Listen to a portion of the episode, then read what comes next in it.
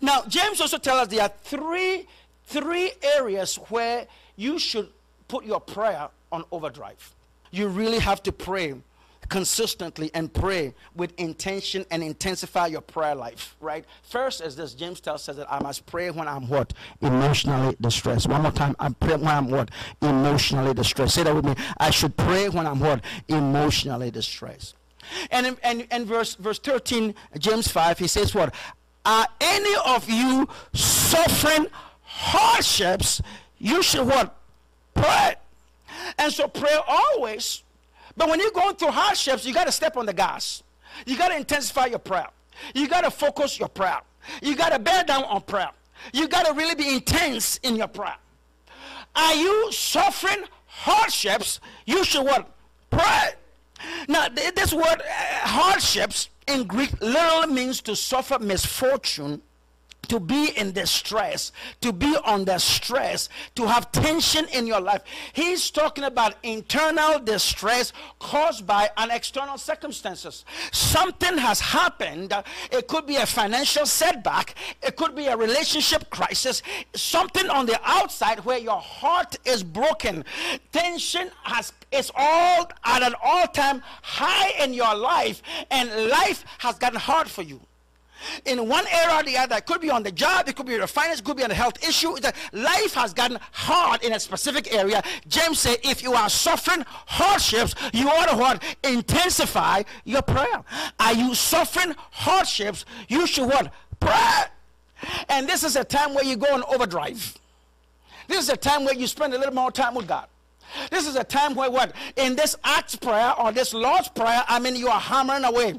You are talking to God. You are counting on God. You are believing on God. You letting God know that this is your battle. This is your struggle. I need you to move. I'm counting on you. And you come and you bear down on God when you are in emotional distress that is caused by an external situation that you can't handle. You can't sleep at night. You can't stop thinking about this situation. It's really upset the, the status quo, the peace and the way things are going in your life, it seems like you are standing at the longest stoplight in life. What should you do? So, is this a hardship? You gotta pray. You gotta do what? Pray. Look at what David tells us. David tells us in Psalm 18, verse 6. We would be Psalm 18, verse 6. David is saying, What?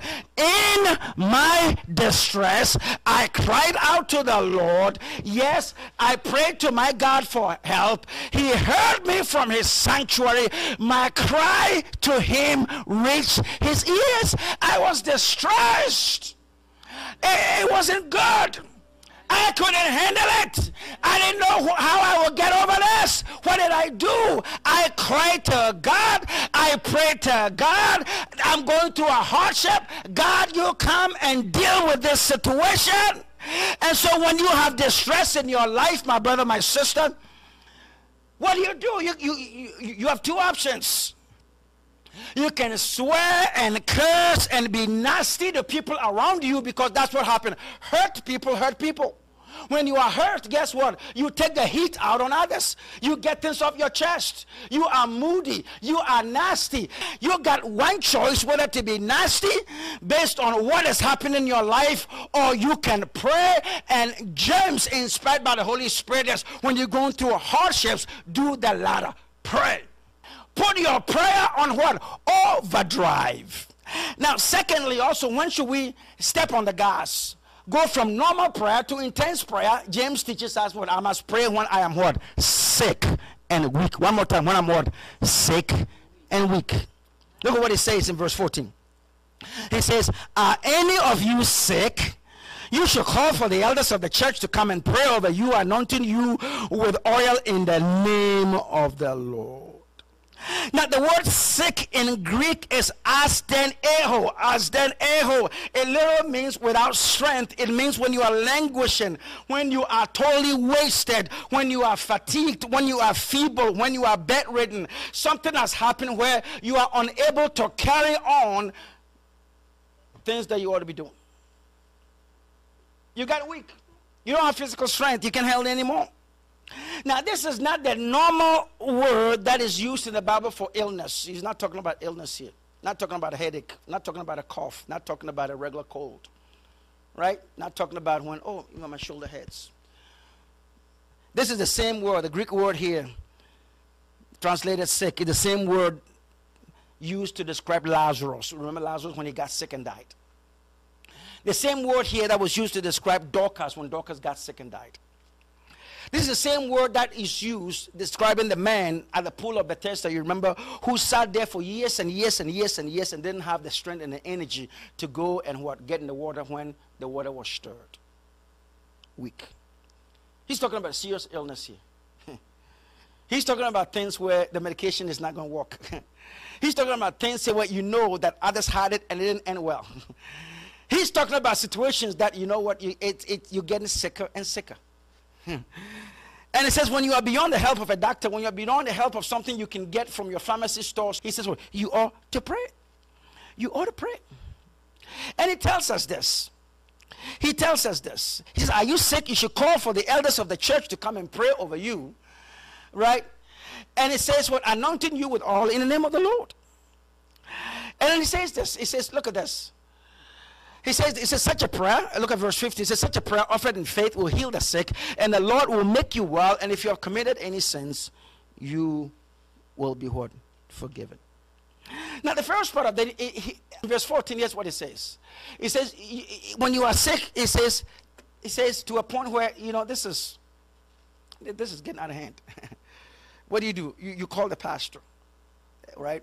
The elders here, the pastor, people who can pray with you, people who can intercede for you, people who come and join with you in prayer. Two is better than one. You should call for the elders, call for, that word elders, call for the pastors of the church to come and pray over you, anointing you with oil in the name of the Lord. Anointing you with oil. Now, some people take this word oil and go overboard with oil, right? Uh, and uh, they use olive oil for everything. Let me, let, me, let me try and clarify that. Oil is a symbol of the Holy Spirit. Like the Bible has many symbols in Scripture. You know, we baptize with water. Water is the symbol of burial. You are buried with Christ, and when you come out of the water, you are risen with Christ. It's, it's, a, it's a symbol of what has happened spiritually. So the water doesn't do nothing, but the water is a symbol that you've been made anew in Christ. We take communion, right? There is the wafers and then there is the, the juice that the, the, the wafers is the symbol of the body of christ. The juice is a symbol of what? The blood of jesus. So you could go in and eat all the wafers and drink all the juice and you th- those by itself wouldn't do anything. It's what it represents by faith that sets you free. So all through the, the scripture oil is used as a symbol of the holy spirit but look at what God says. Are any of you sick? You should call for the elders of the church to do what? Come and pray over you. So what's working is the prayer that is working. Anointing you with oil in what? The name of the Lord. And so the oil is not a healing agent. The oil is not the healing source. Who is the healing source? The Lord. Right? So what is the oil? The oil is a faith activator. The oil is an aid to aid your faith. The oil of something, I'm trusting in God, moving my life. I'm believing in you that you are my healer. And God has set this apart. He says, What? There are certain times where we need something to jumpstart our faith. We need something to focus on Almighty God. And just as we have baptism, which is the water, just as we have communion, which is the wafer and the drink, God has given oil as a faith activator, as an aid to be able to hone in and say, look, for this situation, it is God that I'm counting on. And it is the prayer in the name of the Lord uh, with the oil as what? The, the, the, the, the aid, the activator, the focus point in which we, we focus on Almighty God. And in the Bible, oil is the symbol of the Holy Spirit. Now, Jesus did something like that, right? When this person was blind came and asked Jesus to heal, Jesus, you know, touched his eyes, but he just didn't touch his eyes because he knew that this person really needed some faith then. So he put spit on the ground and put mud on his eyes and he says, Go and wash it. I, I, let me do something which will activate your faith. So it's like, man, uh, Jesus says I should go. There's mud in my eyes. Jesus says I should go. I'm trusting in Jesus to be able to heal me. So I'm going to take this man. The mud became a point to focus on God. The mud became a point to know that Jesus is the one who touched me and he told me to go wash in the pool. And in obedience by faith, I'm going to get healed. So I'm going to do what he wants me to do. So he says, yes, have oil, but pray. and pray to who? God, Almighty God. Eh, listen, every believer should have oil at home. We have oil here. Make sure you have an oil at home, right? But make sure you are praying. Amen. You're praying to who? God. And the oil becomes the activated aid in your faith. Look at this. Look, look, look at what, what he says. It says this. Amen. He says what? He says, any of you sick, you should call on the elders, the pastors of the church to come and pray for you, anointing you what? In the name of the Lord. In the name of the Lord. God is the healer. Now, the name of the Lord represents his character, so you are calling on the name of the Lord. All healing is based on God's character. The name of the Lord is a blessing he, shares. What is God's name? Jehovah Rapha, our healer. What is God's name? He's Yahweh, the Almighty God, the Alpha and the Omega. We sang that this morning, the beginning and the end. What is the name of the Lord? El Shaddai, the God of strength. You are calling on the name of the Lord. El Shaddai, the God of all strength. You are calling on the name of the Lord. Adonai, the God of all power. You are calling on the name of the Lord, Jehovah Nissi, God, our deliverer. He says, call on the name of the Lord. You should call on the name. You say you should call. You see that you should call in the name of the Lord. And so everyone who is praying for you is not praying, amen, that, that we don't have the power. God is the one who's called. We're not praying in our name. We're not praying in our own strength. It doesn't matter whether this person is an apostle, an evangelist, a, a prophet, or is a believer. It doesn't matter. That it is faith in prayer to who? Almighty God, the name of the Lord that he has stood up as the one who heals, who helps, who restores, who blesses, who sets free. And it says, listen, when you pray, look at this. He says what? He says what? Such a prayer offered in what? Faith. Right? Faith. Will heal the sick and the Lord will what? Make you well. Who, who makes you well? Eh, pretty clear? Amen. So you have faith in God that God will do what He say He will. His promise are yeah, and man is promised to heal me. I am weak. I am sick. There's this infirmity that's holding me down, but I'm trusting in God that God will make a way. And if you need olive oil to be able to what to to to to to to to, to activate your faith and to get you looking to God to stand in, on the name of the Lord to believe in the name of the Lord.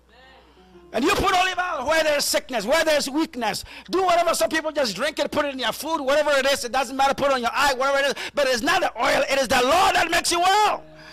And the Lord makes you well through, with prayer offered in faith. And the olive oil is what the catalyst that what activates human faith to connect with God who he am I preaching to myself today? So when somebody tells you that, look, look, this uh, this olive oil is from Israel, and so it costs a whole lot of money, you say, what? It's not the oil that's going to heal me. Oh. So you mean to say I should pay for my healing? No, no, no, no. There is no cost for prayer. God doesn't charge for healing. God doesn't charge for breakthrough healing, breakthrough, restoration is a gift, a privilege that God gives his, his loving children. It comes through the vehicle of prayer said in faith to God. And the faith is where we wrestle with. Sometimes our faith gets weak because the problem is, is deep. The problem has been going on. Some of these issues are ancestral. Some of these issues, like this, what happened to my uncle, my mom, my dad, my friend, I know somebody's going through, and the end is that. And we need something. We need something to be able to keep us counting on the Lord. We sang a song, I'm counting on you in the lowest valley. And in the lowest valley, every day you are applying that olive oil and you're praying by faith in the name of the Lord. You are counting on God that no matter how long it takes, God's going to come through for you. Glory to Almighty God.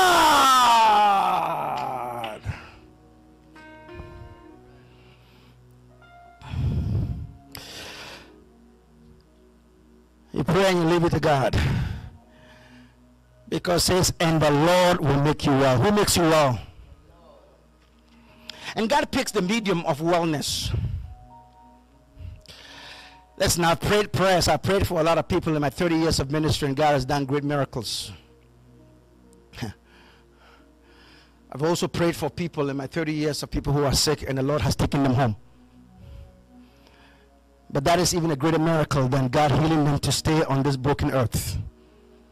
Because they've gone to a place where there's no sickness, no pain. A place where God calls paradise. They've received a crown. A place where there's, there are no grocery stores because you'll never be hungry. A place where there are no bills because you're living in a mansion. Glory to God. A place, amen. amen. And you pray expecting a miracle. Pray that God will come through.